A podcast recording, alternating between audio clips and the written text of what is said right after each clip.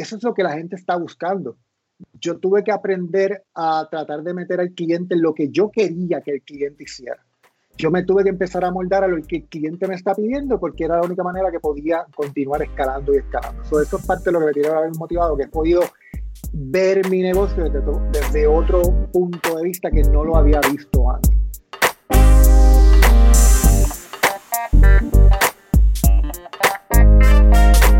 Es la que hay familia? Mi nombre es Jason Ramos y bienvenido a Mentores en Línea, un podcast donde hablamos con los empresarios e influencers responsables por las marcas más destacadas, para que así conozcas quiénes son tus mentores en línea. En el episodio de hoy tengo a Edvier Cabaza, quien es el fundador y CEO de My Healthy Wow, una tienda en línea dedicada a la venta de productos sin azúcares y bajos en carbohidratos. Esto es lo que muchas veces conocemos como keto, como palio, y esta conversación va a estar increíble. Yo estoy súper emocionado de este tema Creo que son temas que se tienen que hablar y más ahora que estamos en tiempos de coronavirus, de salud, de optimizar longevidad. Así que, Hervier, el placer es mío. Bienvenido aquí hoy. Mano, Jason, gracias un millón por haberme invitado. Honestamente, estoy súper pumpeado de estar aquí, de verdad. Cuando vi la invitación, yo dije, claro que sí, vamos allá. Yeah, vamos a hablar un rato. Es súper cool. Te estaba mencionando antes, en eso que yo llamo el pre-podcast session, que yo conocí de ustedes cuando los veo en pre-18. Ustedes estuvieron en la generación número 2, si no me equivoco, de pre estuvimos en la generación número 2 de Pre-18 y después estuvimos en la generación 7 de P18. Ustedes, ah, ustedes corren a la misma vez con Amazar y con Yandel. Exactamente, estuvimos nosotros tres ahí y también con Thais. Estuvo en pre. Claro, como Oscar. con nosotros exactamente. Ah, pues esto, este combo es súper cool. Aquí estamos en familia.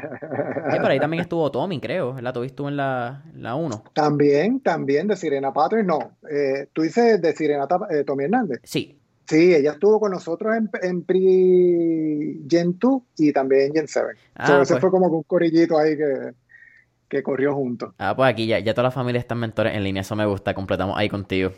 Mira, bien, cuéntame sé que tiene, ¿verdad? My Healthy Wow eh, lo fundas cuando, 2018, 2019. El 2018, sí, en el 2018 comenzamos con lo que es el concepto, antes no se llamaba así, antes nosotros le llamábamos Sugarless BIOS, eh, pero después obviamente pues poco a poco fue evolucionando un poco la idea y quisimos buscar un nombre bastante catchy. La gente pregunta, ¿qué es eso de My Healthy Woe? Porque Woe en inglés tú sabes que es una tristeza, eh, tiene un significado contrario a lo que tú esperarías, pero realmente cuando tú vas a Instagram, por ejemplo, y tú pones Woe, también significa way of eating. Este, y por eso es mi estilo saludable de, alimentarme o mi manera saludable de comer. So, le quisimos poner eso ahí como que cachi para que la gente se rompa la mente, como que, ¿qué es eso de boe? Y pues al principio era como que eso no va a pegar, eso no va a pegar, pero ya nos conocen, así que. Pero como estábamos hablando también en el, en el pre-podcast session, hay una historia antes de My Healthy Wow. Y es tu historia personal que no la conozco, y, quiero que me la diga ahora, pero es bastante parecido a... Bueno, sería en, marketing, lo conocíamos, no me acuerdo el nombre de él, que era el de Subway. Esta, la historia de que la persona que comiendo Subway uh, Jared, Jared, de Subway, Jared, the man of Subway. O sea, una historia bastante parecida, lo interesante es que esto, esto no es marketing, esto no es BS. Esto es tu historia de verdad y tú eres testigo de lo que estás vendiendo. Si cuentas un poco más y I'm just excited for this. Nada, mano, yo realmente siempre he sido un gordito de estos de toda la vida, ¿sabes? Luchando con el sobrepeso, ¿Qué gordito? en la O sea, gordito, yo te estoy hablando que yo en, mi, en mis años de adolescencia yo podía llegar a pesar 275 libras. O sea, estamos hablando de que no era una obesidad mórbida, pero estaba obeso. O sea, yo era 48 de cintura. Yo me ponía pantalones 48 de cintura y eso fue como que lo más obeso que yo llegué a estar en algún tiempo. Eh, siempre, pues tú sabes, yo estuve en cuanta dieta había, para mis tiempos existía, ya eso yo creo que no existe, Dr. Weilos, que tú ibas allí, te daban para rebajar, y había un montón de cosas, o sea, yo probaba todo, cuando chiquito mi mamá no me conseguía la ropa en las tallas de, de jóvenes, tú sabes, yo iba al área Husky, eh, y siempre he luchado con, con, con, la gordura, con la obesidad, y tú sabes que te crían en este concepto de que, ah, eso es ya genético, toda tu familia así, hasta que eventualmente, eh, nada, mis hábitos, no tenía ningún tipo de hábitos saludables, o sea, comía, pues, dentro de comillas, lo que es comer saludable, el concepto que tenemos de comer saludable, que es no comer de fast food, eh, estar aquí y allá, pero anyway, habían cosas que de todas maneras estaba comiendo que no era lo correcto hasta que mis años de universidad, como a los 21 años, eso fue para el 2008, eh, yo vine de un internado de Utah y vine con un abultamiento en el pecho. Entonces, era algo que no era común y yo pensaba que hasta una costilla se había salido. Eh, cuando empiezo a chequear, a chequear, a chequear, a chequear, resulta eventualmente cuando pasamos todas las pruebas que tenía un tumor, eh, es lo que se conoce como cáncer o Hodgkin disease, y un tumor en el pecho que resultó después que tenía tumor en el cuello, de la axila, yo estaba básicamente forrado de tumores. El Hodgkin disease es un cáncer que le da al sistema linfático. Para el que no conoce lo que es el sistema linfático, es como un sistema cardiovascular de igual manera dentro de tu cuerpo, lo único que no tiene una bomba como es el corazón, que está fluyendo esa sangre, sino que tiene un líquido que es la linfa, que tiene desperdicio, etcétera, pues también uno está ramificado de eso, en los nódulos linfáticos que le llaman, los ganglios linfáticos. Pues esas bolitas, esos ganglios, se convierten en tumores. Yo tenía un tumor eh, en año universidad, me lo detectaron, obviamente se fue como que totalmente asintomático, porque estaba totalmente asintomático y yo no tenía ningún tipo de algo que yo dijera, diablo, yo me siento mal, tengo que ir a chequearme, o sea, sencillamente un abultamiento en el pecho hasta que descubren que es eso. Obviamente, pues ahí te podrás enterar que empieza, o sea, 21 años, yo total ignorante lo que es el cáncer. Eh, te dan la noticia de sopetón, no de la mejor manera, tipo médico rough. Eh, eso es un, choque, o sea, la universidad, etcétera. Nada, cuento largo corto, paso un año de tratamientos, quimio, radio, a mí me dieron quimioterapia, me dieron radioterapia, eh, eventualmente el cáncer desaparece, ¿verdad? Eh, y pues gracias a Dios eso, eso, entre comillas, se curó, ¿verdad? Es un cáncer que tiene un rate de, de poderse curar y eliminar, erradicar con los tratamientos adecuados eh, bien alto, más de un 80%. Yo joven, eso, eso pasó. Luego de eso, eso fue en el 2008, yo terminé ya tratamiento 2009, 2010, ya estamos fine. Ocho años más tarde, en el 2010, mentira, en el 2016, seis años más tarde, de, de haberme dado, ocho años más tarde, de haberme dado el cáncer, eh, yo estoy un día aquí en casa y veníamos de dejar a unos amigos en el aeropuerto, me acosté un rato y cuando me levanto, desesperado, ganas de vomitar, un episodio bien raro, y claro, ¿qué es esto, mano? Pues, ¿sabes? Pasó el episodio, media hora y me acosté y estuve dos días durmiendo. O sea, literalmente dos días durmiendo. Y cuando te digo que es dos días durmiendo, es que durante dos días yo no me levanté de la cama, no comí, solamente dormí por dos días, tipo bella durmiente. Mi esposa ya estaba preocupada, eso no es algo normal, eh, estaba insistiendo en que tenía que ir a un médico, finalmente me levanto, voy al médico, se hace todo el revolú, bla, bla, Cuento largo corto, en emergencias pensaron que yo tenía esta enfermedad que da por el orín de ratón, este, se me olvidó ahora. Leptospirosis. Eh, leptospirosis, leptospirosis. Eh, me aislaron, tipo, tipo película, cuando realmente un médico, un cardiólogo, me dijo que había tenido un ataque al corazón. Yo digo, ¿qué? O imagínate tú a los 21 años tener cáncer, que es una de las principales causas de muerte tanto en Puerto Rico como en Estados Unidos mundialmente. Y a los eh, ya 29 años, 30 años te da un ataque al corazón, que es la principal causa de muerte también dentro de Estados Unidos. Tú te quedas como que, ¿sabes? Algo estoy haciendo mal. Eh, sobreviví las dos, by the way. So, ahí tienes, ahí dice, ya este es el segundo chance que te dan de que tú tienes que arreglar lo que sea que estás, estás haciendo mal. Eh, me pusieron una malla, yo tengo una malla en una de las, de las arterias principales del corazón, este, y pues medicamentos, etcétera. Y es ahí donde uno hace como que el clic. Yo tengo que hacer algo porque esto no puede continuar ocurriendo, tú sabes. Eh, yo no creo en esto de, de, que uno está predestinado ni nada de esto. O sea, sencillamente es tu estilo de vida, el estilo de vida que estás teniendo, está llevando a que tu cuerpo caiga en esto, en esto, en esto. Todos sabemos que nuestro estilo de vida, tanto lo que comemos, como funcionamos, como el estrés, como todo, influye realmente en nuestras enfermedades. Eso es ahí donde me pongo a buscar y encuentro información de lo que es la dieta baja en carbohidratos, eh, comer más saludable, pero estamos hablando como de algo totalmente distinto a lo que se nos ha venido hablando por años, o sea, en términos de nutrición. Y ahí eso capta perdón, mi, mi atención. Y es ahí donde entonces veo, oye, aquí hay una oportunidad. No solamente yo puedo mejorar mi salud, sino también puedo ayudar a otras personas.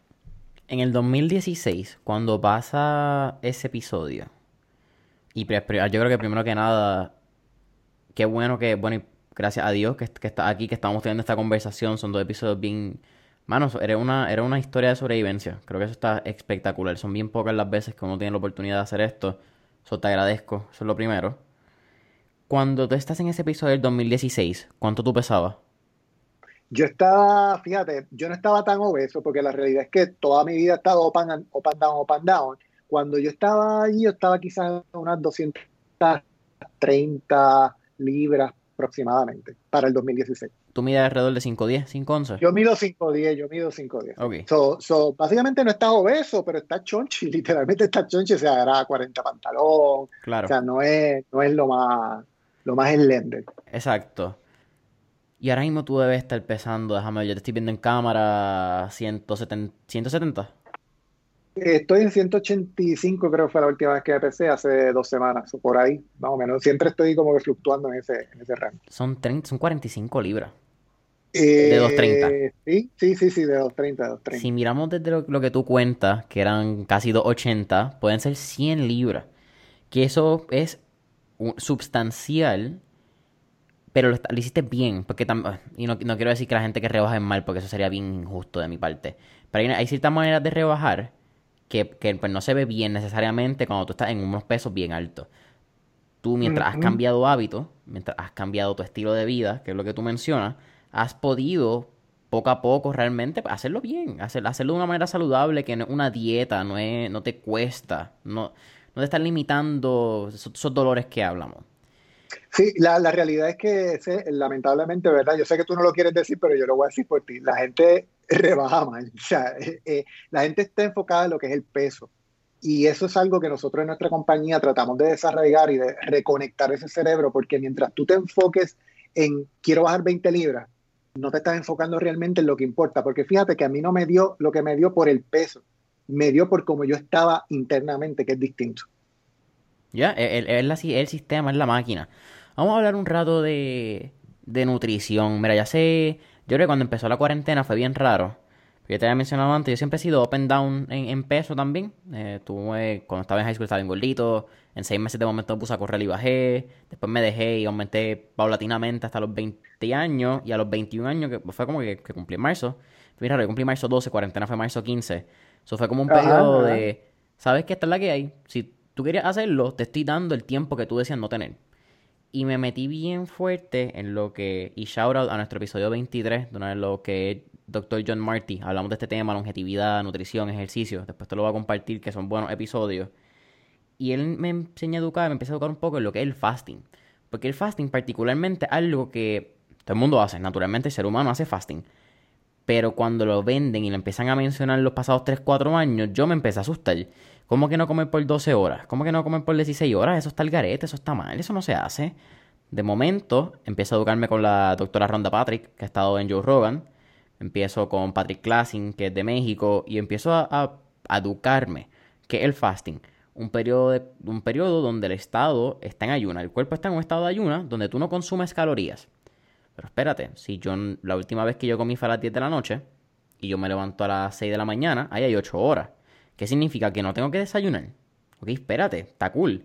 De momento sale el tema de que el 90% de la, de, la, serotonina, que es una hormona, ¿verdad? Química, que, un neurotransmisor que el cuerpo produce, el 90% es creado en las paredes del intestino. So, la salud de tu intestino, ¿verdad? Your gut, depende mucho de lo que tú ingieras y cómo lo estás haciendo y cuándo. So, de momento fue como que espérate, no solamente ejercicio, no es solamente levantar pesas, hacer cardio, estar activo. Aquí hay unas cosas de cuándo tú comes, qué tú comes, cómo tú comes. Y aunque en nuestra sociedad, quizás en nuestra cultura occidental americana, estamos bien enmarcados en una nutrición de la pirámide alimenticia, de tu, que tu plato tiene que ser el 30% esto, 30% lo otro. Eso está súper construido en, una escuela nutricional occidental, sin tomar en consideración el oriente, las asiáticas, las de India, sin tomar en consideración tantas cosas primitivas, yo creo, que el ser humano hacía, que, a veces suena loco verla, quizás miembros de la generación boomers, X, muchos hasta millennials que no se educan, decir, ah, no, es que una nutricionista me dijo que tengo que comer seis veces al día. Sí, una nutricionista de una escuela. ¿Dónde está la segunda opinión? ¿Qué has leído? ¿A quién has escuchado? Vamos a hablar un poco de, eso. Tú, que eres el experto y hablamos de una vez keto, que es súper importante por ahí. Mira, eh, son muchos temas, ¿verdad? No sé por dónde empezar, pero, pero básicamente, antes, antes de, irnos a los fasting, realmente el ser humano, la gran mayoría del ser humano no sabe alimentarse. Esa es la realidad. Estamos, o lo que se nos ha enseñado por muchísimos años, y con esto voy a hacer el disclaimer, usted que está escuchando este podcast, no tome esto como un advice médico. Siempre consulta a su médico para cualquier tipo de decisión. Esto no es un consejo paciente eh, médico ni, ni, nada. Lo que lo quiere llevar es que se nos ha enseñado por muchísimos años que tenemos que comer seis, ocho veces al día, porque hay que mantener el metabolismo acelerado. Y cuando vemos en qué está basado todo esto y qué te tratan de vender para que tú comas seis, ocho veces al día, te das cuenta que lo que te tratan de vender son tus barritas, 100 calorías, conteo de calorías, tienes que comer muchas veces, mucho carbohidrato, porque de ahí sale la energía. Eh, y cuando tú vienes a ver, es como una mareja de cosas que cuando tú te das cuenta hoy en el 2020, la cantidad de personas que están enfermas metabólicamente, no solamente en Puerto Rico, pero en el mundo, hay un estudio que menciona que solamente 12% de la población del mundo tiene salud metabólica. Lo que eso significa es que hay un 88% de la población mundial que está enferma metabólicamente. ¿Y qué es estar enfermo metabólicamente? Estar enfermo metabólicamente es tener al menos uno de lo que son los indicadores de síndrome metabólico o síndrome X, como se le llama, donde tú tienes o triglicéridos altos o tu ratio de cintura-estatura sobrepasa cierto número que ahora menos me recuerdo, o tú tienes hipertensión o tu glucosa está sobre, sobre 100 en, la, en ayuna, tú tienes al menos un marcador de eso. Y la gran mayoría de las personas no solamente tienen uno, tienen dos, tienen tres y tienen hasta los cinco. No lo saben. Entonces, y no lo saben, hermano. Y ese, y ese es el mayor problema, que no lo saben. ¿Por qué? Porque volvemos, vivimos en esta burbuja donde, como tú mencionaste, una nutricionista o un nutricionista, con mucho respeto, le tengo mucho respeto a los nutricionistas, pero difiero, difiero totalmente de lo que, de lo que muestra. Mira, yo fui a nutricionista toda mi vida y ¿qué hacía el nutricionista? Me daba una fotocopia, me daba una fotocopia y me marcaba. Si tú fuiste un nutricionista, si sabes que es igual, te galletas por soda, una taza de arroz, tres manzanas cuando vienes a ver es el mismo papel para la gran mayoría de las personas. Sí, te dan el panfleto. El te dan el mismo papel.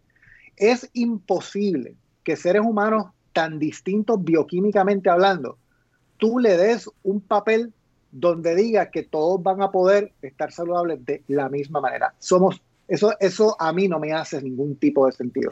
Y cuando tú vienes a ver, toda esta escuela de nutrición está basada precisamente y tú ves los resultados. ¿no? Yo no te estoy aquí pidiendo de que tú hagas un análisis exhaustivo, extenso, no, no, no. Mira los resultados. ¿Tú te crees que la gente que está enferma allá afuera realmente está enferma porque quiere estar enferma? o porque quiere comer mal.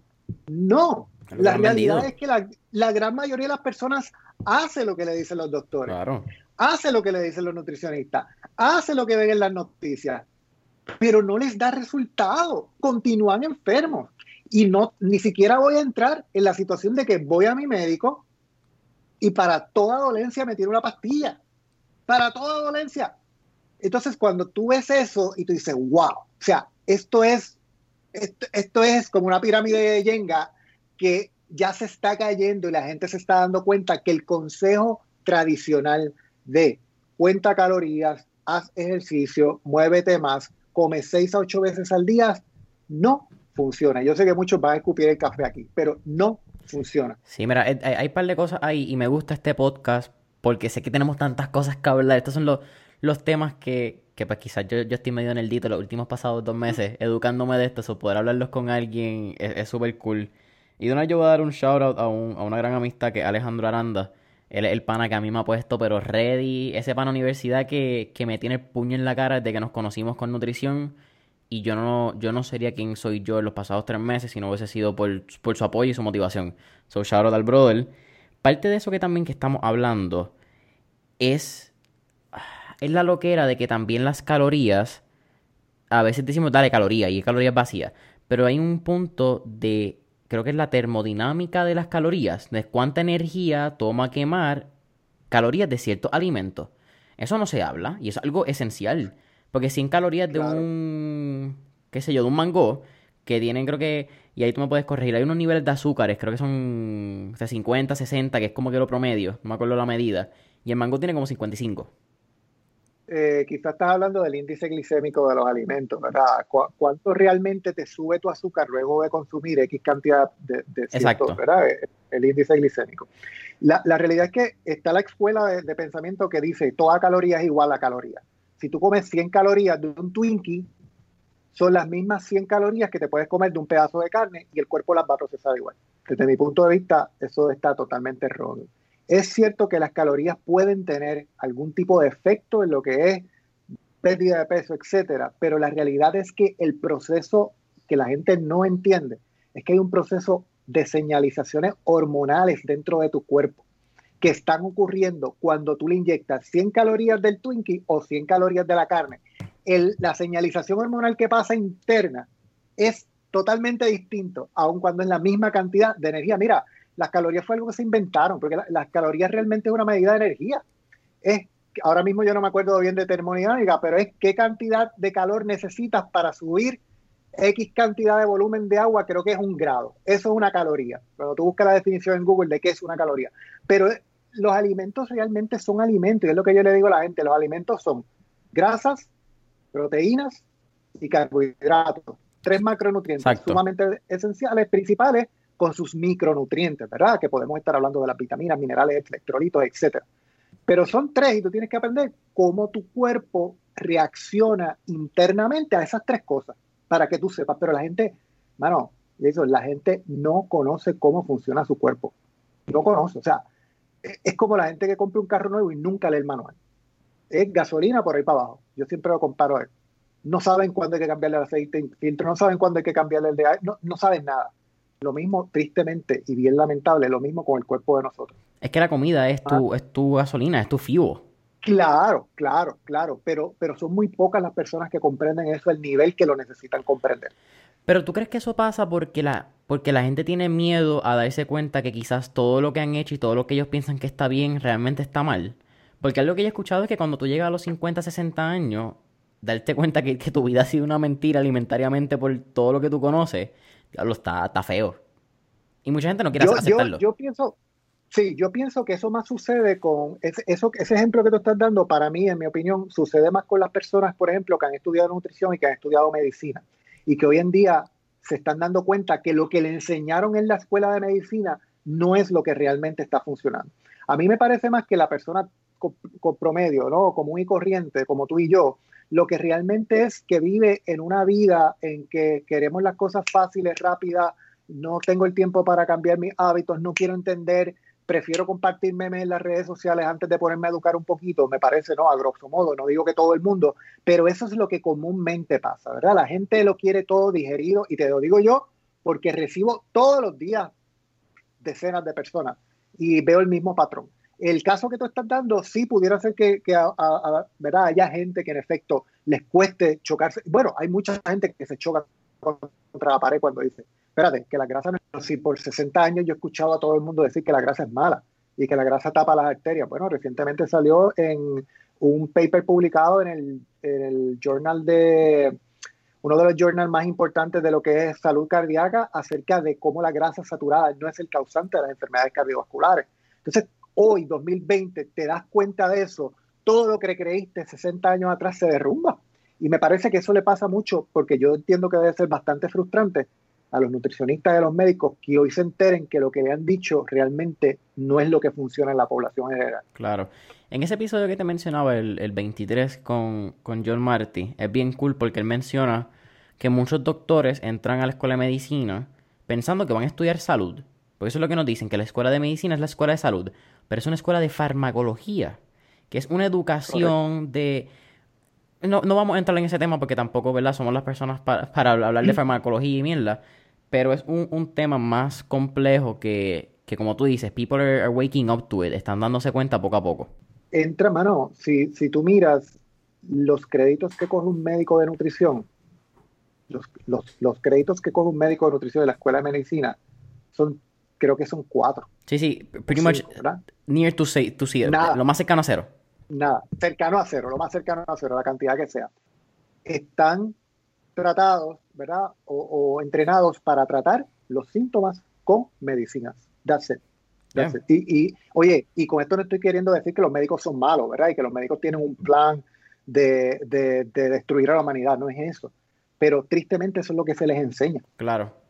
Y, aquí tampoco es que la, que la, medicina es mala, porque, o por lo menos yo soy fiel creyente de que tú tienes que complementar, y tú fuiste parte de esto, tú lo viviste, tú tienes que complementar la medicina occidental, funciona y ayuda, pero tiene que ser complementada con una nutrición, con tu entender tus antioxidantes, tus probióticos, tu...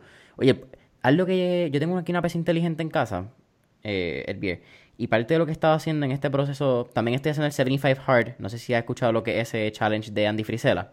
No. No, te lo voy a compartir después.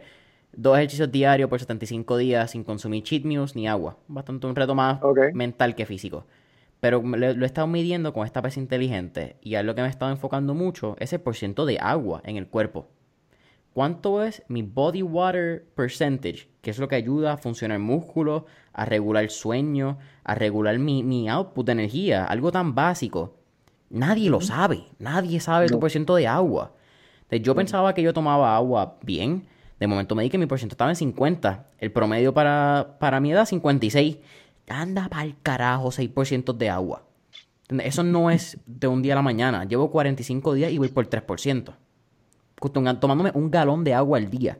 Es un consumo constante de agua que, que la gente tampoco piensa que pueden ayudarte a optimizar tu sistema. Aunque lo sabemos. Sí, eh, pues es lo que te lo, lo, que te dije, ¿no? La gente pues sabe las cosas, sencillamente es que pues hay una conveniencia en hacer las cosas más fáciles que nos lleva y nos arrastra. Y no es hasta que tú te das contra la pared y como te dije, te da un cáncer, te da un ataque al corazón, tiene, muere un familiar, cuando ya es muy tarde, que haces ahí, llegas al fondo de la botella y dices, espérate, tengo que hacer algo con mi vida. Y así me llegan a mi persona prácticamente todos los días háblame un poco de My Healthy Wow. Originalmente me decía, oye, by the way, te pregunto, porque la gente no nos está viendo, obviamente, esto sale por, por audio podcast solamente. ¿Estás tomando café? Estoy tomando café, sí. ¿Negro solamente? Ahora mismo sí. Tú eres café puya. ¿Sabes que a mí se me ha hecho eh, bien difícil sacar la leche del café?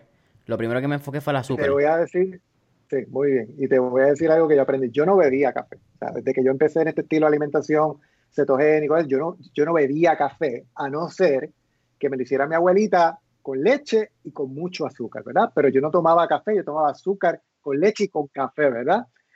Luego no tomaba café, nunca, yo no entendía la obsesión de la gente con el café, y para mí todos los cafés eran malos, bla, bla, bla. Hasta que entro en este estilo de alimentación, oye, y empiezo a probar unos cafés que realmente no necesitan azúcar. Así que tú, si tú estás escuchando el podcast y tu café necesita azúcar, estás tomando un mal café. Eso yo lo he aprendido y, y, mano, y es real. O sea, yo me tomo un café sin echarle una gota de azúcar. Si tú tomas un café y es amargo, es un mal café, punto.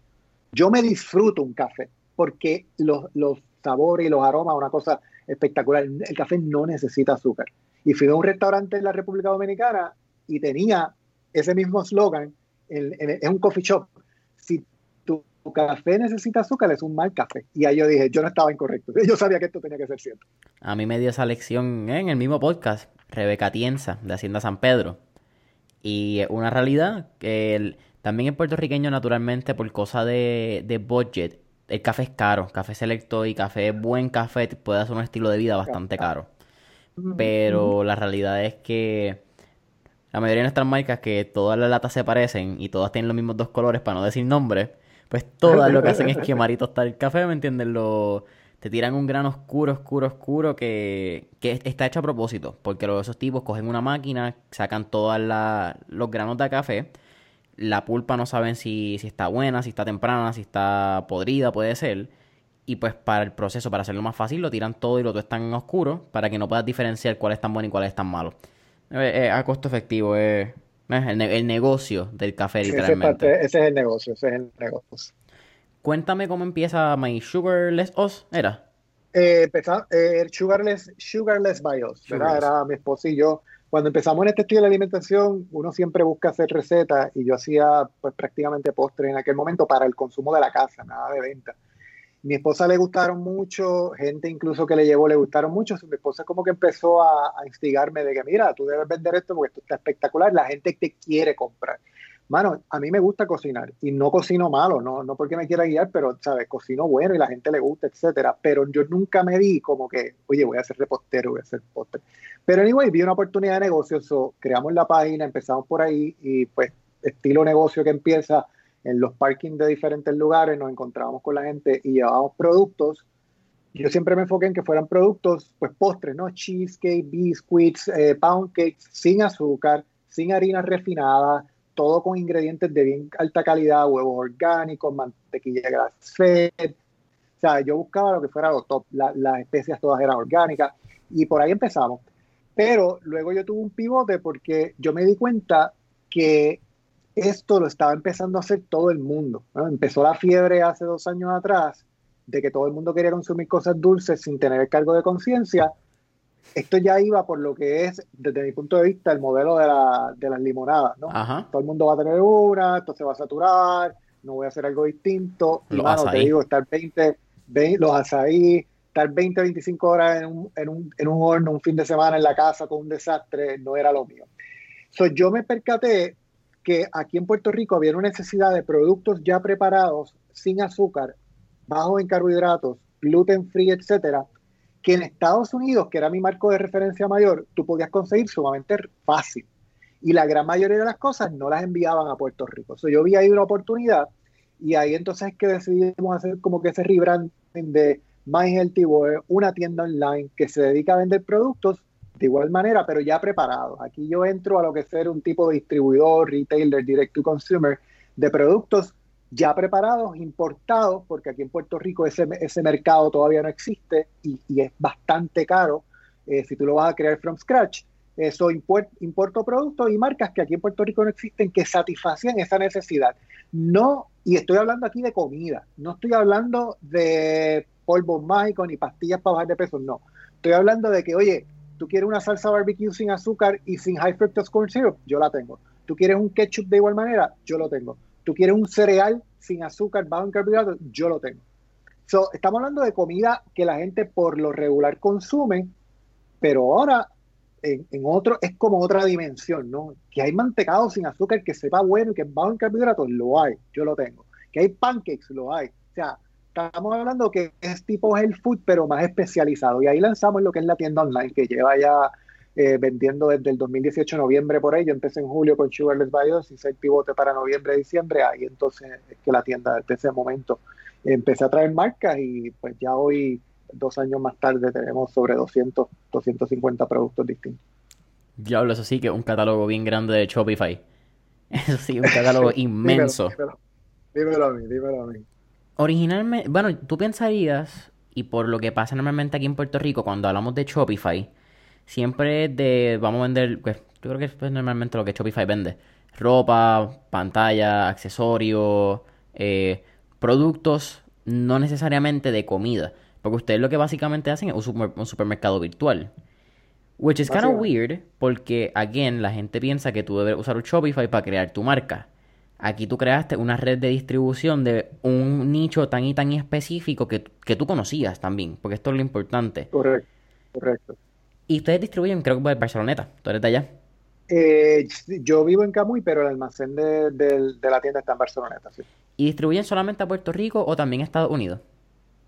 Tengo órdenes en Estados Unidos, me llegan órdenes de Estados Unidos, porque la ventaja que yo le brindo a las personas, por ejemplo, el que vive aquí en Puerto Rico, el problema que tiene es que Amazon lamentablemente no envía este tipo de cosas para acá. La mitad de las si cosas. lo envía ahora, la, sí, la mitad de las cosas, la gente está pagando Prime y honestamente está perdiendo el dinero porque se está tardando dos, tres meses en llegar las cosas ahora por el COVID y antes del COVID era de igual manera una semana mínimo. Tenías que esperar. Gracias a Dios que es por directos. exactamente, gracias a Dios que está ahí Amazon. So, lo que yo dije, oye, hay una oportunidad porque yo puedo proveer a la gente un envío rápido, local, de productos que no envían. Y yo soy un lugar consolidado, es lo que te dice, un supermercado especializado consolidado. Porque quizás tú tenías que ir a X, Y, Z website a comprar este y este y este producto, pero ahora vas a un solo lugar y haces una compra, es un solo shipping y te llega rápido. So, ahí había como un valor añadido a lo que la, la, gente estaba viendo por lo regular en otros mercados míos que son competencia, otros competidores como Amazon y otros tipos de online retailers que se dedican a eso. Pero casi siempre es que Puerto Rico tú sabes que está fuera del mapa para todo el mundo. Y para mí al principio fue como bien cuesta arriba hacerle saber a la gente, oye, aquí hay un nicho, aquí hay un mercado, aquí eh, tenemos USPS, hello, o sea, somos territorio que tenemos USPS, me puede enviar porque todo el mundo piensa que era internacional. Y al principio con las marcas fue un poco difícil, pero poco a poco vieron y, fuimos ahí cediendo y ya hoy pues nosotros introducimos aquí en Puerto Rico marcas que hoy en día pues se conocen y no eran nada aquí en Puerto Rico. Sí, es bien raro porque esa parte del shipping y, con Puerto Rico, Puerto Rico es como el... Todo el mundo piensa que Puerto Rico es internacional excepto el gobierno de Estados Unidos que no nos quiere dejar soltar. Jaja, ¿entendés? El, el, la retórica del, del cuento, de la historia. Es bien interesante porque tú, al día de hoy, aunque han pasado dos años, la mayoría de los productos probablemente son desconocidos para las personas. Incluso, pues estábamos hablando de antes, hay productos que yo, de yo leerlo, no sé para qué se usan. Cuando tú me lo explicas, eh, wow, so, realmente hay opciones saludables, hay opciones que son viables dentro de estas cosas. Y lo... Eh, vamos, vamos a tu historia, porque esto yo creo que cuando hablamos de, de, de salud y hablamos de lo que ustedes venden, a mí me gustaría también entenderlo cómo tú lo aplicaste a tu estilo de vida. Porque eso es lo, cuando ahora mismo me estoy leyendo The Power of Habit también, que es bien interesante ya que estamos hablando de hábitos de comida. The Power of Habit establece que hay un cue, ¿verdad? Algo que, un trigger, que alarma lo que vayas a hacer, el hábito, que es lo que haces entre medio, y ese hábito que fue levantado por un trigger, te da un reward, te da algo que lograste, un sentido de satisfacción. Muchas veces, si nosotros comemos dulce, que, yo era un, dulcero, yo era el que a las 10 de la noche le encantaban las tres chips ahoy. Oye, porque esas chips ahoy mira que son buenas, pero no son saludables. Entonces, ¿qué pasa? El que era sencillo, tenía monchis. Me daba, o mucho, probablemente ese monchi tenía una razón de ansiedad o aburrimiento. Hay, hay otros factores que levantan esos triggers. Hábito, comerme tres galletas que probablemente terminaban siendo en 6 porque la satisfacción inmediata era tan y tan rápida que el hábito volvía a aparecer. So, ¿Cómo tú empiezas a cambiar esos hábitos? Porque algo que establece Power of Habit es que es bien fácil, o es, más fácil cambiar los hábitos cuando el cue, el trigger y el reward es el mismo. Eh, básicamente, los productos que yo vendo aunque yo los utilizo como parte de lo que es mi rutina diaria de alimentación, no son la base de la alimentación que yo eh, promuevo, ¿verdad? No, quiero que la gente vea esto como que, ah, para yo comer saludable me tengo que comer esos productos. Claro. No, estos son puentes, ¿no? Puentes que te ayudan a hacer una transición de lo que tú acabas de mencionar. En vez de tú comerte quizás las galletas, las seis galletas que te comías antes de Chipahoy, ¿verdad? Que todos sabemos que tiene azúcar, etcétera, etcétera. Yo te voy a traer una versión de Chipahoy que no tiene azúcar, y que es bien baja en carbohidratos y que no va a estimular tu glucosa en sangre, que es lo que eventualmente te va a hacer engordar, ¿no? Porque todos sabemos que cuando la glucosa en sangre sube, la insulina, el páncreas la dispara para poder nivelar esos, esos niveles de glucosa y toda esa glucosa restante que no entró en células se convierte eventualmente en grasa. So, si tú logras minimizar los impactos a tu insulina y a tu glucosa en sangre, tú vas por buen camino porque tu cuerpo entonces se va a mantener quemando grasa. So, cuando tú le dices a una persona que se come seis chipahoy, por utilizar ejemplo, que tú tienes una chipahoy que saben brutales o mejores que las regulares, que no hacen daño, el cue que lamentablemente se crea en el cerebro de la persona es yo me puedo comer todas las que yo, quiera. Ya no son seis, yo me puedo comer diez y me puedo comer doce porque son saludables. Y ahí es donde yo, aunque tengo una tienda, y eso sería lo ideal, pues entra el valor ético de uno, ¿no? Y decir, no es eso lo que quiero.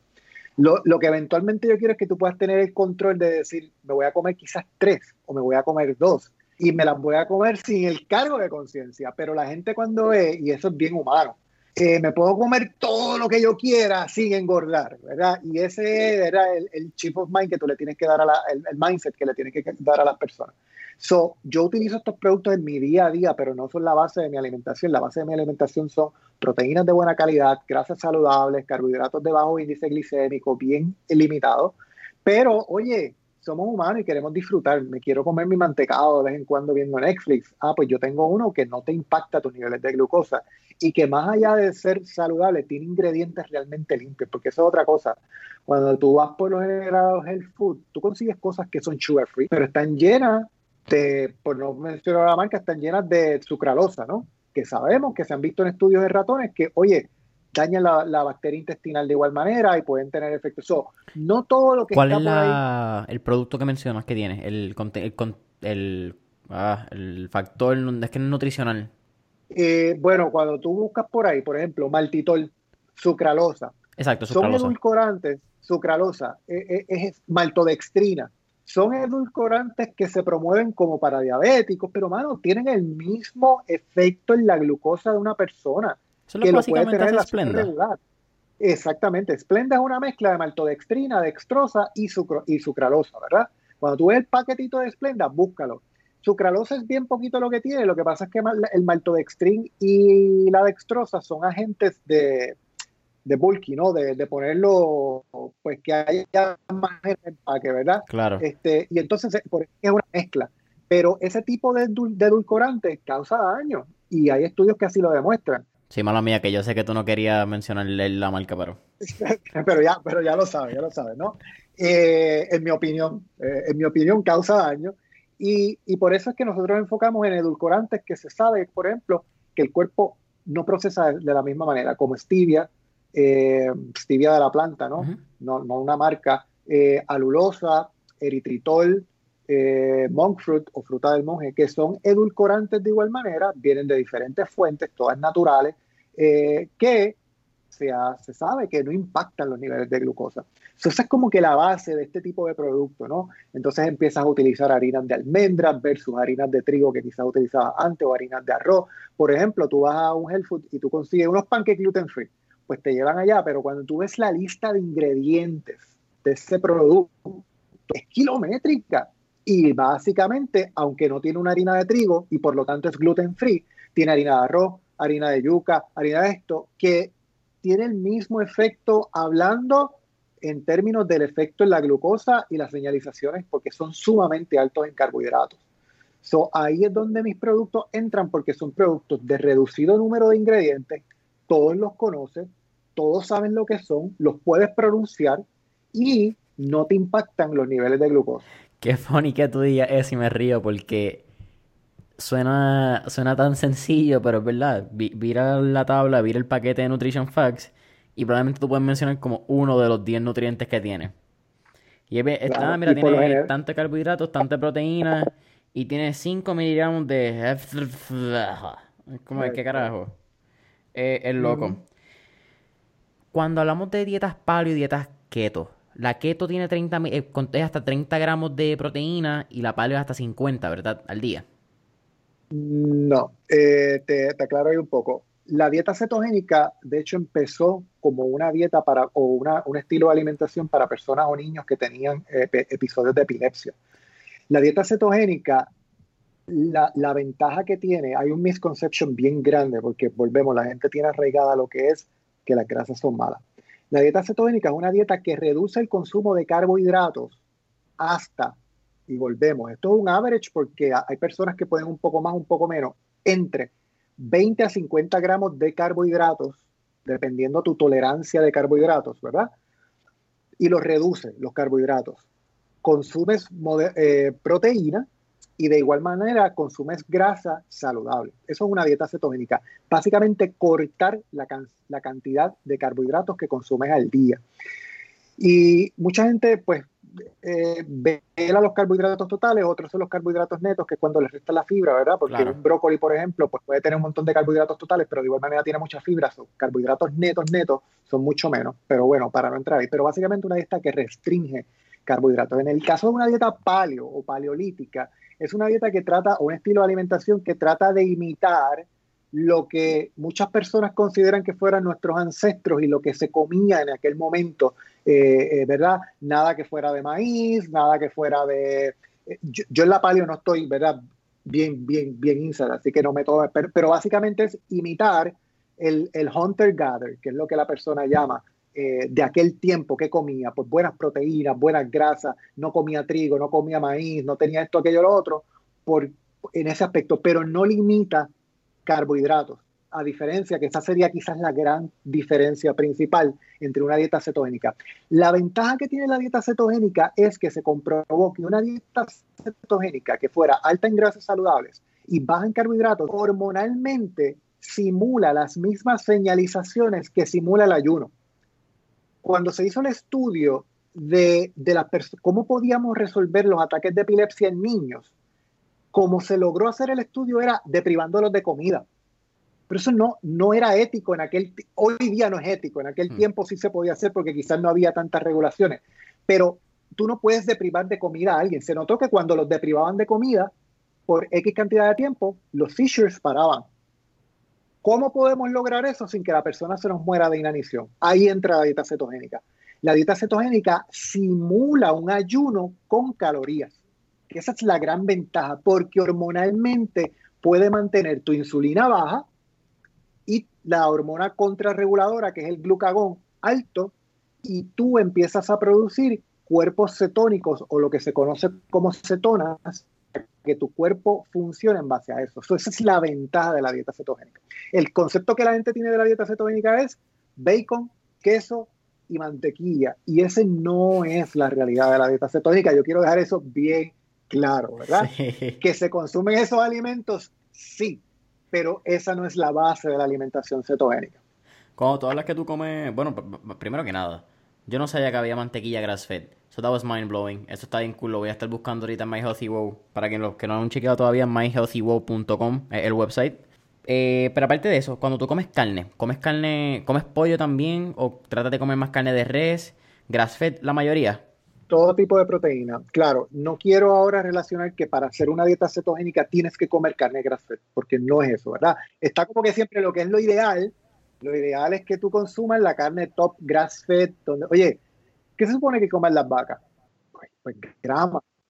Pero ¿qué pasa con una vaca que come grama? No engorda. Claro. ¿verdad? No, no, hay, grasa. Entonces, si no hay grasa, no te puedes comer un ribeye eh, marmoleado como la gente lo quiere. O cómo engorda una vaca. Pues métele grano y engordas una vaca. Y, y, y, si después te interesa más de esto, te puedo recomendar a una persona que entreviste. La, eh, Es, es mind blowing cuando tú entiendes, oye, los animales engordan con maíz, con purina, con grano. Y eso es lo que nos están metiendo en los productos, maíz, purina y grano. Pues, ¿qué tú, tú piensas si un animal engorda de esa manera? ¿Cómo nosotros nos vamos a engordar? Yo como todo tipo de proteína, eh, trato siempre de strike for the best, de que grass fed, pero a veces, pues, idealmente y prácticamente no lo consigue, pues trato de conseguir lo mejor que pueda dentro de las circunstancias. Igual que los peces se supone que sean wild caught, y, eso es como que lo mejor, lo más brutal, si tú puedes llegar ahí. Si tú no puedes llegar ahí, que es porque otra de las razones que la gente dice, comer saludable es caro. Mira, nunca te digas eso. Pregunta mejor por qué el otro producto es tan barato y aún así gana el supermercado, gana la industria que lo hace y gana todo el mundo. O sea, tú pregúntate por qué aquel es tan barato y todo el mundo está ganando dinero de eso. No te preguntes por qué este cuesta más.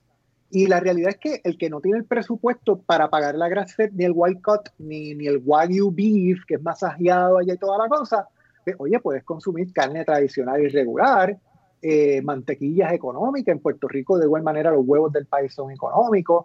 So, ese tipo de cosas que hemos obviado y que nos han cambiado es básicamente una alimentación real vegetales, eh, Eso es bien irónico. En Puerto Rico no se cultiva tanto como antes, que es, que es otro tema de conversación y puede ser un podcast entero, cómo la economía puede mejorar si nosotros sembramos, mano, desde las piñas hasta el café otra vez, hasta azúcares, la caña, son, son formas de, vivir, aunque la caña no entra, pero... Eh, a mí me, me, choca, somos una isla y es difícil conseguir pescado fresco. O sea, a menos que no vaya a pescadería. Que son pocas las que hay que son pocas. O sea, yo, yo, yo vivo en Camuy y yo la única que conozco una nada más. Eso debería estar aquí. O sea, el pescado fresco debería estar aquí en los supermercados a, a millón, porque somos una isla, estamos rodeados de agua. Tú vas a otros lugares donde hay, donde, donde de igual manera tienen una, una industria pesquera bien grande y, el pescado fresco es como que básico, que eso tiene que estar. Y aquí todo es como que de afuera, de afuera, de China, de, de todos lados, de. Sí. Eh, yo tuve la oportunidad de estar en Seattle hace ya alrededor de dos años, se cumple en octubre. Y yo creo que Pike Place Market, esa experiencia de... Eso está brutal. mi papá me lo contaba, mi papá... Y el, el, el bien cliché de la gente tirando pescado. ese es el cliché de Pike Place. Y es súper cliché hasta que tú lo vives y literalmente haces así con el pescado. y es una experiencia súper cool, creo que estoy de acuerdo contigo en eso. Particularmente Grass Fed, yo creo que en Puerto Rico solamente tenemos Cabo Rojo Steaks, que es como que el, el bien grande, actually, están aquí en Carolina, yo vivo en Carolina, que ellos tienen almacén aquí. es bien interesante eso porque, pues como tú dices, quizás no es que son caras, son carnes más caras y quizás no es lo mismo que tú buscas en un ribeye, que a veces nos gusta la grasita y que estén bien lindos. pero en vez de ir al supermercado y comprar una carne 70-30, puedes quizás comprar una 90-10. O puedes, puedes buscar esos lean, leaner meats que te ayudan a, pues, a mantener ese tipo de, de estructura, porque es que también te puedes romper el bolsillo cuando, dices porque pues es caro, es una Claro, claro, claro. O sea, eh, ¿verdad? No quiero que la gente piense, ah, o sea, mira, yo he aprendido, yo, pero yo sé que la gente pues no necesariamente va a concordar conmigo. Yo empecé a poner la nutrición primero que cualquiera de las dos cosas porque yo estuve dos veces a punto de perder la vida. No todo el mundo probablemente piense, pero yo me puse a pensar, si yo puedo tener un teléfono de mil dólares en mi bolsillo, porque quizás yo voy a escatimar con el pedazo de carne que me voy a comer. Fíjate, es, cuestión de prioridades. A como quiera va a haber personas que sencillamente no van a poder. Pero yo te, quizás te puedo dar el ejemplo de la el average de personas. Puede hacer una, una reestructuración de prioridades y puede consumir mejor calidad de comida que la que consume. Pero volvemos, no todo el mundo va a poder. Y el que no puede, no tiene que llegar a consumir la carne grasa Y la realidad es que aquí en Puerto Rico, la carne grasa inclusive, hablando de calor steaks, es bien accesible. Ellos tienen precios bien accesibles en cortes, en cortes tradicionales como bistec, carne de guisar, eh, que son cortes... Carne molida. carne molida, que son cortes hamburgers. Esa gente hace unos hamburgers de órganos de igual manera, que ahora yo estoy comiendo órganos de animales que antes yo no comía. Y mano, no, tú no diferencias el hígado ni nada, el corazón y el hígado están adentro metidos y son carne molida, están cool, saben bien, te están nutriendo y son económicos. So, es cuestión de tú pasar el trabajo ¿no? y hacer el, ejercicio de, oye, puedo comer saludable y de aquí, eh, porque esa gente está a otro nivel en términos de la finca y cómo hacen los animales y toda la cosa, este, y lo puedo hacer sin romper el bolsillo. Claro. Vámonos por esa parte del lado, del lado primitivo que tú estabas hablando y acabas de mencionar los órganos. El mismo pana que, me acaba de mandar un mensaje casualmente hablando del Rey de Roma, Alejandro, él fue quien me instruye. Que en paz descanse mi abuelo. Mi abuelo le encantaba los hígados y le encantaba todo lo que eran los intestinos. Eso no se botaba en casa de mi abuelo. Y Alejandro, los otros días, hacía como hace una o dos semanas, me menciona que los depredadores, si nos vamos a la naturaleza, cuando se comen un, un, león que ataca a una cebra, cuando la abre, lo primero que come es los intestinos, porque es donde están los macronutrientes y de verdad está la formación nutritiva de, las personas. So that's a wild thing, como que cuando tú lo vienes a pensar, pero es que también va lo mismo del instinto de, la, del fasting. aquí son unas cosas que, se nos olvida. Si nosotros nos vamos a como, pues vámonos a los cazadores, la que hace esa dieta palio. Se basaban en dos cosas, en cazar y en cosechar. Tú no cazas todos los días. Eh, tú cazas una bestia cada 3, 4 días rompes carne para par de días, pero tienes que estar a veces 24 36 horas mientras coges a la próxima bestia o león o whatever te quieras comer. So it's a weird thing. Vamos a hablar un poco de. Háblame de Parallel. ¿Cómo ustedes entran a Parallel? y cuando tú entras a Parallel, ¿cómo tú le explicas a esta gente lo que tú estás vendiendo? Y cómo tú le explicas que esto es realmente un modelo económico que, que funciona? Porque para el que no lo vive, es bien difícil explicarle que tú vas a vender, como estábamos hablando, grasa de gallina. Mira, eh, Paralel es una experiencia a otro nivel, ¿verdad? Eh, de verdad que aquello es, otro mundo. De, hecho, es una dimensión paralela, porque tú entras allí y, eso es eh, a palo limpio desde que entras, en el buen sentido de la palabra. Eh, fue un poquito difícil porque en el término de, yo, oye, yo apliqué, y eso me lo, hay que darle ahí el shout out también a la gente de Obed, Obed Seguinot, me dijo, mano, aplícate a este lugar que te pueden ayudar y que yo no sé qué, yo no sabía de Paralel, yo aplico a Paralel y llegó la notificación de que, oye, eh, todo el mundo aquí se ve Paralel menos yo. Yo dije, Dios, esto está brutal. Y me llegó la notificación de que me aceptaron. Es un poquito challenging porque la gente, eh, quizás yo pienso que al principio el concepto fue, esta gente son keto, es una dieta de moda y tienen un online store. Pero la realidad es que nosotros, por eso tú no ves keto en mi nombre en ningún lado, porque nosotros sabíamos que si Keto pasa, pues My Healthy podía continuar, ¿verdad? Si la moda pasa, pues seguíamos. Eso fue un poquito difícil al principio, porque ¿qué modelo de negocio tú le puedes presentar a ellos? Pues tenemos un online commerce, no tenemos un producto. Nosotros, esa es una de las debilidades que quizás puede tener Healthy Bueno, nosotros no tenemos un producto, nosotros tenemos productos de muchas personas que vendemos para un nicho de, de personas, pero la diferencia es que llevamos tenemos una comunidad que nos sigue, que confía en el conocimiento que le estamos dando y el contenido que es de valor y que están dispuestos a poner el dinero de ellos, ¿no? En lo que tú le estás trayendo porque les brinda de igual manera a ellos valor y les da a ellos lo que es práctico, conveniencia, facilidad, etc. So, desde ese punto de vista, es como que, ok, no es solamente para este tipo de personas, no, es para, para una comunidad, o sea, cualquiera que quiere comer más saludable puede venir a mi tienda y sencillamente comprar. So, desde ese punto de vista lo tuvimos que ver, ¿no? Y cómo aquí en Puerto Rico innovábamos. Oye, nuestra población anciana con diabetes. Hmm, altísima. Con diabetes sumamente alta. Y aquí en Puerto Rico no hay alternativas para personas diabéticas. No lo hay. Insulina 101 e insulina, tú sabes. nosotros, nuestra, nuestra, ¿verdad? nuestra movida o, lo que queríamos transmitir era, aquí hay un modelo de negocio que puede ayudar no solamente a la persona que quiere bajar de peso, y ese no es nuestro enfoque, es la persona que quiere estar saludable, que quiere vivir más, que quiere para sus hijos probablemente una mejor nutrición. So, desde ese punto de vista lo enfocamos en paralelo. Y así, pues mira, eh, escuchando el input de ellos, haciendo nuestros cambios en lo que fue el modelo de negocio, añadiendo un poco más de productos que no necesariamente eran estrictamente lo que comenzamos, pudimos eh, pues pasar para el estar ahí. Estuvieron no solamente en pre, también estuvieron en la generación 7. So, corrieron los dos programas que bien interesantes, porque el pre es solamente Puerto Rico. El, cuando te cogen los 40 es porque hay, un, hay una habilidad de escalar. Entonces me quiero ir un poco bien contigo ya en e-commerce. Eh, vamos a ir un poquito más en detalle en, este grind.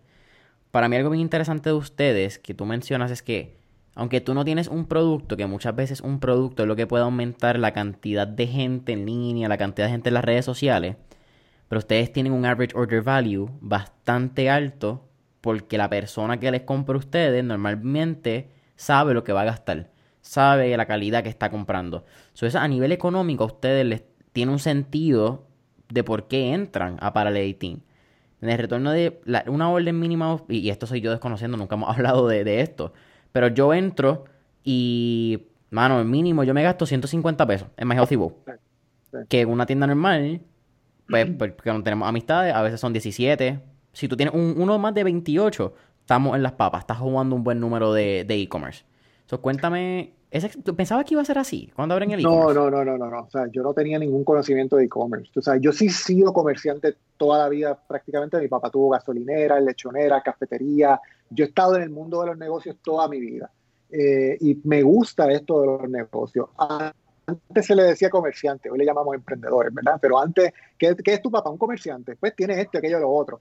Este, yo no sabía lo que era e-commerce, yo no sabía lo que conllevaba, yo sí compraba en e-commerce y, pensaba que en Puerto Rico la comunidad estaba conocedora totalmente de e-commerce y me di contra una pared porque mi, mi cliente, ¿verdad? Yo espero que mis clientes no se ofendan, pero mi cliente, mi perfil de cliente es 95%, no, perdóname, 99% mujer, entre las edades de 35 a 55 años. Ese es mi perfil de cliente, mi demográfico, ¿no? Que quiere cuidar de su salud. ¿Y por qué mujer? Porque tristemente dentro de nuestra sociedad quien más se preocupa por su figura es la mujer o por la salud de la casa eh, tiende a ser la mujer. El hombre está más dejado en eso. Yo sí tengo hombres que me compran, pero es para sus esposas, no para ellos.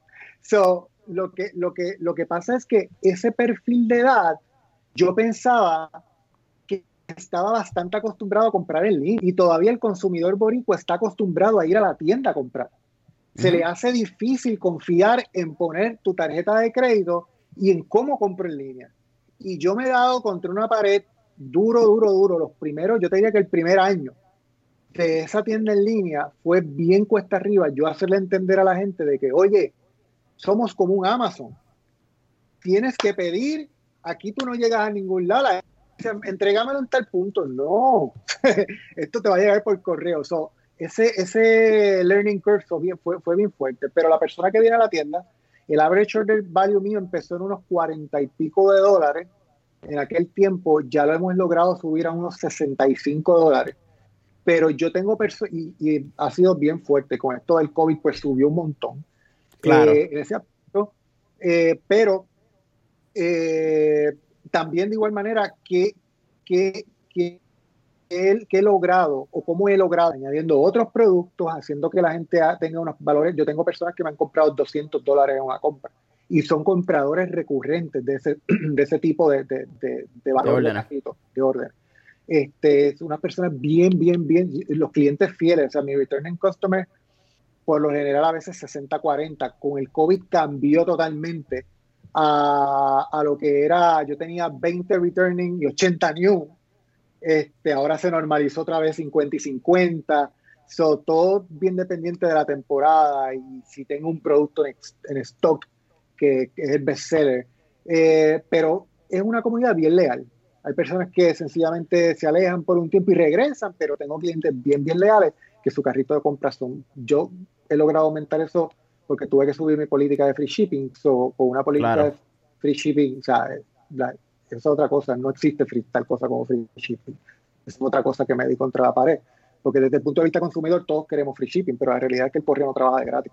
Y, claro. y entonces no me estaba haciendo ya hasta cierto punto costo efectivo cuando tú tenías órdenes de 50 dólares tal free shipping. Entonces tuvimos que subir a 100 dólares para free shipping y cobrar una cantidad mínima para órdenes que fueran menor de eso.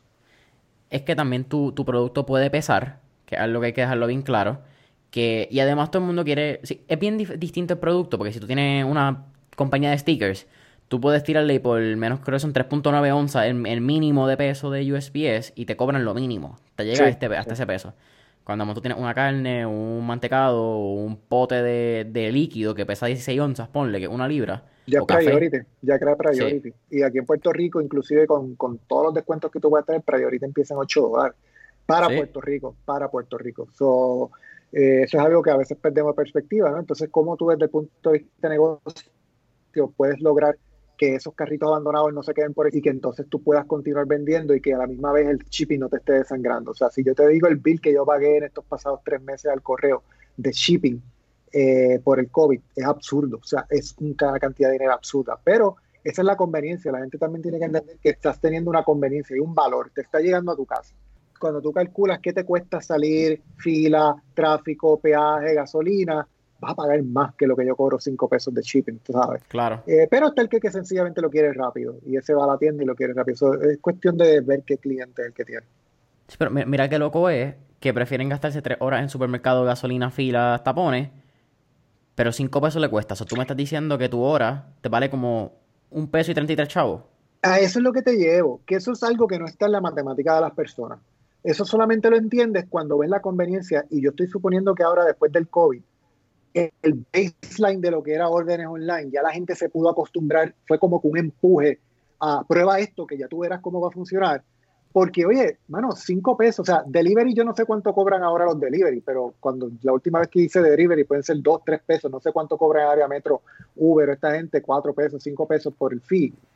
Pero oye, es una conveniencia, mano, porque te va a llegar allí y la gente piensa que a veces que el shipping, que es que yo me lo quiero echar al bolsillo, no, es un servicio que va a coger el producto desde mi punto hasta que lo va a entregar en tu casa. Ojalá fuese gratis. Ojalá, ojalá fuera gratis, ojalá fuera Ojalá gratis. yo no tuviese que, jod que joderme con USPS, porque esa es la palabra. ¿Entiendes? Como si USPS también te ayuda. Eh... No, es, es, es, bien challenging, es bien challenging. Sí, 100%. Ustedes han tenido, pues, con, con eso que estamos hablando, también han tenido una estrategia de contenido bien interesante. Porque no solamente están en las redes sociales, también crearon un podcast, que es el Keto Podcast, todo Keto, ¿eh? Keto descarga, Keto descarga. Keto descarga. Que educan a su cliente. Correcto. De ese valor adicional. Es parte de educar al cliente, llevar la información que, oye, que sea verificable y que, y que puedan, o sea, que esto no es un invento que te estoy dando aquí para que me compren. Y es lo que yo, yo separo esas dos cosas. Yo, a mí nunca me ha gustado vender. Yo, honestamente, cuando digo, porque yo tengo una tienda, a mí no me gusta venderle a la gente, cómprame esto, ¿sabes? Me gusta, te los echo y tú tomes la decisión. Y si estás buscando una alternativa saludable, pues mira, la tienda mía la tiene, pero no, no es este tipo de vendedor de que te doy esto y, y te estoy cómprame. por todos lados tratando, cómprame, tú sabes, mira, ahí hay una alternativa, esto es bueno, te puede beneficiar, pero mejor aprende y edúcate, que yo creo que es lo más necesario. Claro, sí, no, es súper necesario, de verdad. El viernes ha sido un súper episodio. Estoy seguro que, que, esto no va a ser el primero porque vamos a tener otras conversaciones donde vamos a seguir hablándome. Mientras yo vaya evolucionando un poco más en lo que es nutrición y todo esto del keto fasting, vamos a tenerla. Definitivamente vamos a estar en contacto. Pero al final del episodio siempre sí. hacemos tres preguntas. Ah, bueno, espérate, antes de esas tres preguntas. ¿Qué te tiene más emocionado ahora mismo de My Healthy Boo? Mano, yo te puedo decir es que la gente, y, y es algo que, que, yo no había captado hasta que pasó esto del COVID, eh, Healthy Boy ha ido creciendo en cantidad de órdenes. Eh, obviamente, pues el COVID lo aceleró, pero he podido entender más al cliente y he podido darle lo que ha estado pidiendo. Yo creo que eso es parte de, o sea, ya tengo una persona eh, empacando órdenes, ya tengo, al, cliente le gusta y, y, es a mi tipo de cliente, se sienten excited de que ordenaron algo y les va a llegar. Yo no sé si a ti te pasa, pero yo ordeno algo y cuando me llega el shipping confirmation, yo, yes, por ahí viene. Pero a mi cliente particular es una cosa como que una emoción. Le tiran fotos cuando llega, hacen, hacen boomerangs, hacen... yo cuando yo capté eso, yo dije, a la persona, mujer entre esta y esta edad, esto le agrada, le gusta ordenar. Y el hecho de que yo pudiera comprender mejor ese mindset me ha hecho ahora, y algo que quiero copiarle literalmente a Jean-Marcel Delic, es su packaging, mano. Porque quiero cambiar mi packaging para que la experiencia, que eso es algo que yo anteriormente no hubiera pensado jamás, la experiencia de recibir los productos sea algo de que lo quiero subir a las redes y quiero, o sea, cada vez que el tiempo pasa, tú te das cuenta de ciertas cosas que a veces tú subestimas, no tengo chavos para esto, no tengo chavos para esto, hay que vender, hay que vender desde el punto de vista de negocio, pero son pequeñas cosas que tú vas entendiendo y que te das contra la pared y se contra. Esto, aunque me puede costar, va a ayudar quizás a tener una mejor experiencia, una clientela más retenida ahí porque van a volver, porque les gusta ver la caja con el sticker y eso es algo que está haciendo sumamente bien leak y, y yo creo que eso es parte de lo que me tiene ahora como que más motivado. Vamos a darle al cliente lo que está pidiendo aunque a veces desde mi punto de vista me, me, saca de mi, de mi plan, por decirlo así. Ahora puse pico. Eso para mí es un pain. El pico para mí es un pain. Pero la gente está pidiendo pico. Hoy me entraron, qué sé yo, 20, 30 órdenes de pico. So, eso es lo que la gente está buscando. Yo tuve que aprender a tratar de meter al cliente en lo que yo quería que el cliente hiciera yo me tuve que empezar a moldar a lo que el cliente me está pidiendo porque era la única manera que podía continuar escalando y escalando. eso es parte de lo que me tiene motivado, que he podido ver mi negocio desde, desde otro punto de vista que no lo había visto antes. Sí, pudiste darle quizás ese step back y, ver el, el overall desde un, de ese tercer ojo casi, ese tercera persona omnipresente cuando hablamos de literatura. Claro, cuando tú empiezas a ver, obviamente, lo que te enseñan en paralelo, lo que aprendiste en pre, lo que has leído, y algo que me dio como que el clic fue que durante la pandemia, cuando estábamos en lockdown, lockdown, mi esposa empezó a escribir notas a mano y se los poníamos a todos los paquetes, sticky notes. Gracias por confiar en nosotros, gracias por confiar en nosotros, gracias por confiar en nosotros, con el nombre de la persona. Y eso, la gente empezó a enviarnos fotos y todo el tiempo fotos, fotos, fotos. ¡Ah, qué brutal! Gracias, gracias a ustedes, el servicio, etcétera. Ahí fue como que yo hice el clic de que esto es algo que al cliente le gusta y que hay que continuar haciéndolo de cierta manera. Y empecé como que a abrir más ese ojo y a decir, espérate, esto también, espérate, esto otro también. No todo necesariamente es un gasto, a veces es una inversión para eventualmente poder escalar a otro punto es bien cool eso que dice y, y esto es casi un spoiler, pues estaba hablando los otros días con Obed, estábamos hablando todo esto mismo de, de lo que email, lo que es marketing o marketing, la, ahora nuevas redes que está pues eh, Snapchat ha, creado una comunidad bien fuerte en direct to consumer para, para generación Z particularmente, pero la generación Z se ha convertido yo creo que bien pivote en lo que ha sido el e-commerce por eso del unboxing. El unboxing y el packaging ha creado marcas de 0 a 100 en los pasados dos años y algo que, siempre ha estado, lo que pasa es que ahora se está dando bien fuerte, eso de la experiencia del packaging, porque tu experiencia del packaging, lamentablemente y para bien a la misma vez, es el único canal de marketing que tú tienes 100% open rate. Eh, tu email puede ser a veces un 5, a veces un 15, a veces un 20. Tu Instagram orgánico, mano, es un 2% pujado, un 2.5. ¿Cuánta gente abre tu producto? El 100% que te compran. Aquí no hay forma de escaparse de esa. Super cool. Cuando terminemos te voy a enviar un email. Tengo una, persona que hace boxing, específicamente de un suplidor. Así que te lo voy a pasar. Ah, de, hecho, de hecho, de hecho, me va a ayudar mucho. ahora sí, al final siempre hacemos tres preguntas. La primera pregunta. Si pudieras montarte en una máquina del tiempo e ir para atrás, ¿qué época, década o periodo histórico te gustaría vivir y por qué? Wow. Eh Mano, yo pienso que la época de mis padres, eh, quizás 60, 70, antes de yo haber nacido, eh, eso me hubiera ayudado a poder ver, eh, ¿verdad?, qué fue lo que ellos vivieron. Y, sin duda, yo creo que fue una de las mejores épocas probablemente antes de que empezara esto en retroceso después de los 95, 2000 para acá. Eh, yo nací en el 85, así que cualquier cosa antes de los 80 hubiera sido cool. Esa vida, bueno, que 60-70 fue ese apogeo de los hippies, los derechos sociales, civiles. Es una época históricamente bien interesante. Eh, qué cool que lo menciones. Segunda pregunta. Tenemos un playlist en Spotify llamado Mentores en línea, el, playlist. Yo no quiero ser biased, pero yo digo que es el mejor playlist del mundo porque es honestamente está bien épico. El, el, que, el que está épico ese playlist. Y tenemos ese playlist porque tenemos todas las canciones que motivan y pompean a nuestros empresarios. Con eso dicho, ¿qué canción motiva Edvier Cabaza? Eh, yo en la música no soy muy, muy musiquero, pero hay una canción que es la canción de la película Válgame. Ahora me pusiste aquí entre dos. Esta, esta película, esta película que hizo, el que hizo, el que hace de Wolverine, que, la, que es de un circo. Hugh Jackman. Eh, es él, pero se me olvidó eh, la película, ¿cómo se llama? Es el, es el que es un circo que va rodando. Ah, se me olvidó esa canción. Deja ver si la encuentro aquí rápido. The Greatest Showman en la película. esa misma. Eh, This is Me. This is Me se llama la canción. Así que la puedes poner. This is Me está, es uno de los soundtracks de la película y de verdad que me, me pompea mucho, ¿no? Porque es como que el mensaje que quiere dar es como que así me presento, este soy yo, con mis imperfecciones, o sea, aprender a aceptarte a ti mismo como eres. Boom, me encanta. Tercera y última pregunta, bien. Cuando creamos el podcast, lo creamos con, con, la mentalidad de poder contar estas historias de éxito a los jóvenes de 18 y 24 años, ¿verdad? Ese, ese era mi, mi sueño original, porque cuando tú estás entre los 18 y 24 años, te estás en un periodo de vida bien particular, donde todo el mundo, bueno, tú no sabes qué tú quieres hacer, lo primero. Todo el mundo te quiere decir qué hacer. Todo el mundo sabe qué es lo que tú debes hacer para ti. ¿Cuál sería esa recomendación que el Viercabasa le daría a nuestros escuchas? Yo creo que básicamente el gut feeling es algo que por lo menos yo he aprendido a afinar bastante y yo siempre digo que el gut feeling debe de ir acompañado de lo que es la innovación.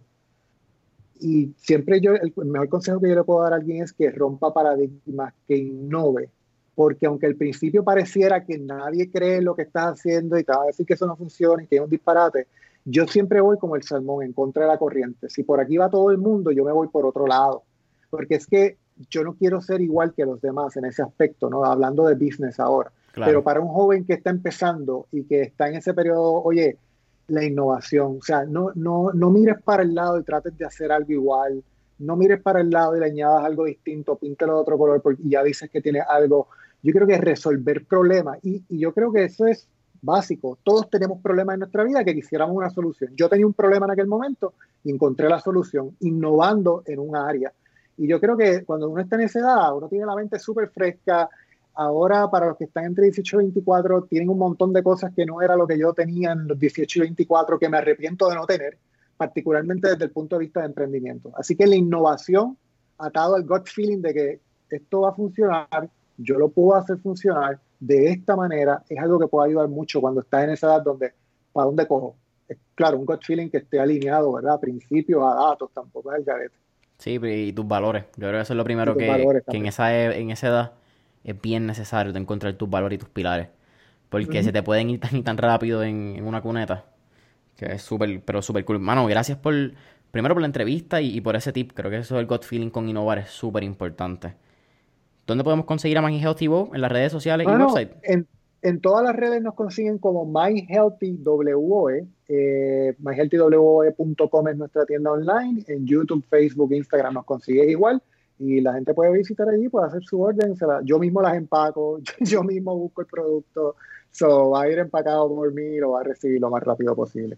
¿Y el podcast que todo descarga en todas las aplicaciones? Que todo descarga, bueno, realmente no está ni siquiera, está solamente en YouTube. Tengo tres episodios y tengo como cinco grabados en un disco duro que no he subido, pero parece ser que así los podcasts empiezan, ¿no? Eventualmente en algún momento me voy a sentar y los voy a subir a todas las plataformas, pero por ahora están en YouTube, hay tres episodios por ahí. Ah, pues suben, cuenta, y cuenta conmigo para eso cuando vaya a subirlo.